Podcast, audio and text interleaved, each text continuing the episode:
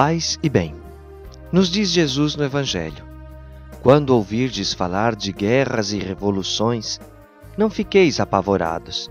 É preciso que estas coisas aconteçam primeiro, mas não será logo o fim. Existem sempre alguns profetas de catástrofes que querem assustar a todos e, por causa de algumas tragédias, procuram de nos convencer que o fim do mundo está perto. Não podemos ser ingênuos e dar importância a essas profecias. A nossa fé deve estar posta no Senhor, que é o único que sabe tudo.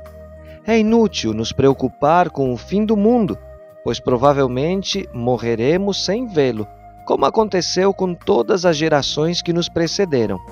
O melhor é viver de modo coerente, sabendo que hoje mesmo pode ser o meu último dia.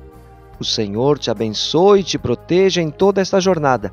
Gotas de Paz é evangelização católica dos freis capuchinhos do Paraguai.